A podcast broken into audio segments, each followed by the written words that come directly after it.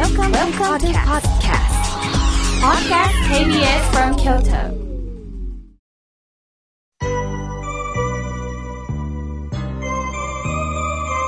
さあ、ここからはたくさんのお手紙、そしてファックス、メールをいただきましたので、順に紹介をさせていただきます。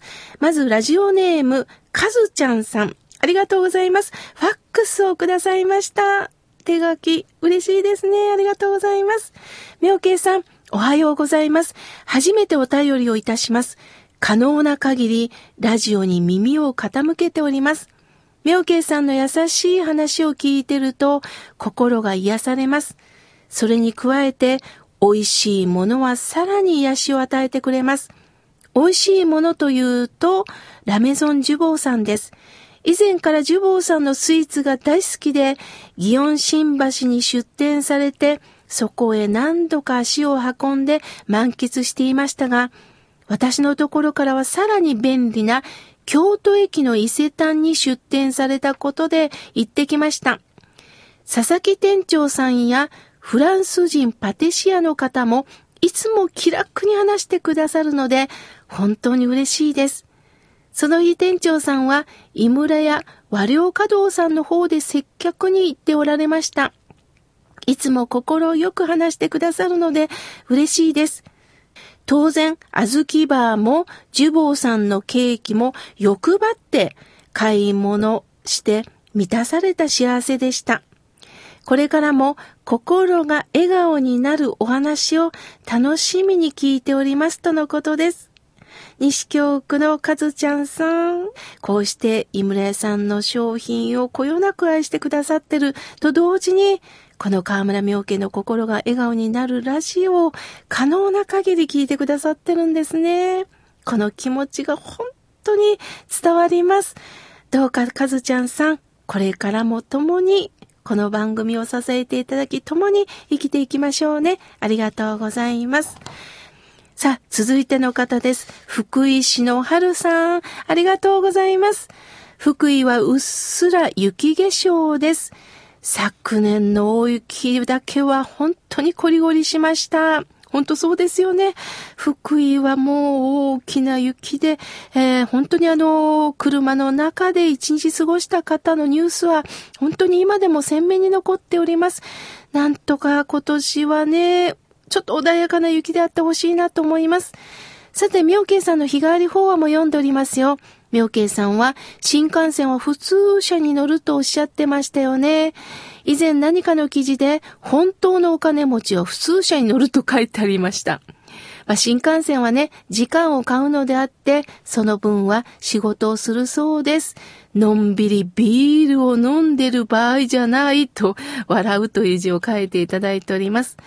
今世の中バラエティなど見てると、お金の話とか物の豊かさ、幸せがまあ尺度として使われてるなぁと思うんですけども、本当に明慶さんの持たない暮らしのすすめの本にも書いてありましたが、心の豊かさ大切ですよねとのことです。春さん、いつもお念仏をいただくこの仲間としていつもいつも深いお言葉をありがとうございます。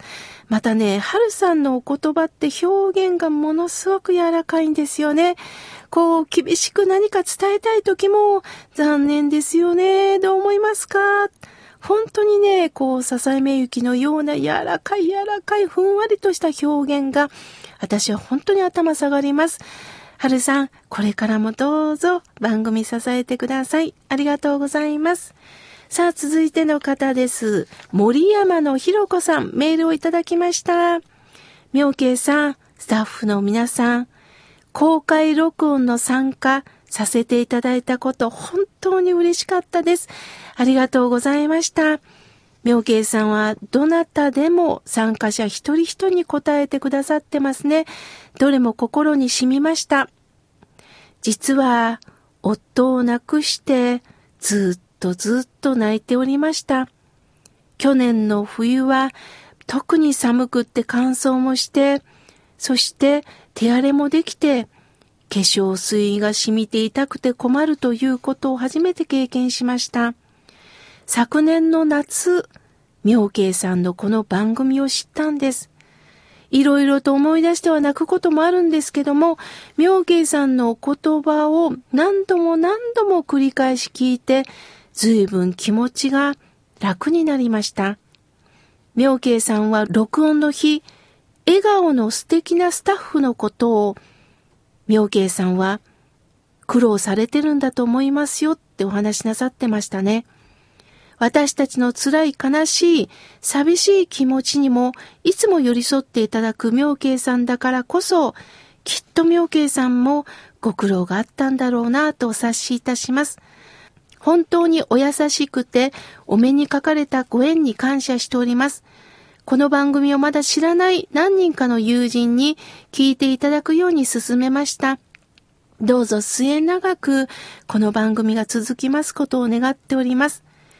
先日、京都伊勢丹にできたこのラメゾンジュボーさんに立ち寄りましたが、ものすごい列だったんです。次回必ずチャレンジしますとのことです。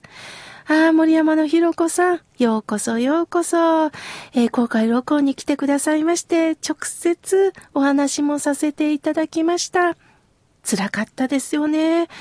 ご主人とずっとずっと寄り添ってたその大切な方を亡くされた、その中でぽっくり穴が開いた、何をよりどころにしていいかわからない状況は今も続いています。あなたの寂しさは変わってあげられない。だけども、このことが決して無駄ではない。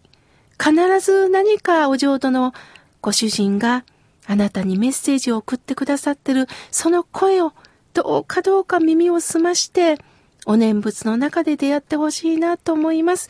どうか時間をかけながら、ひろこさん、よろしくお願いします。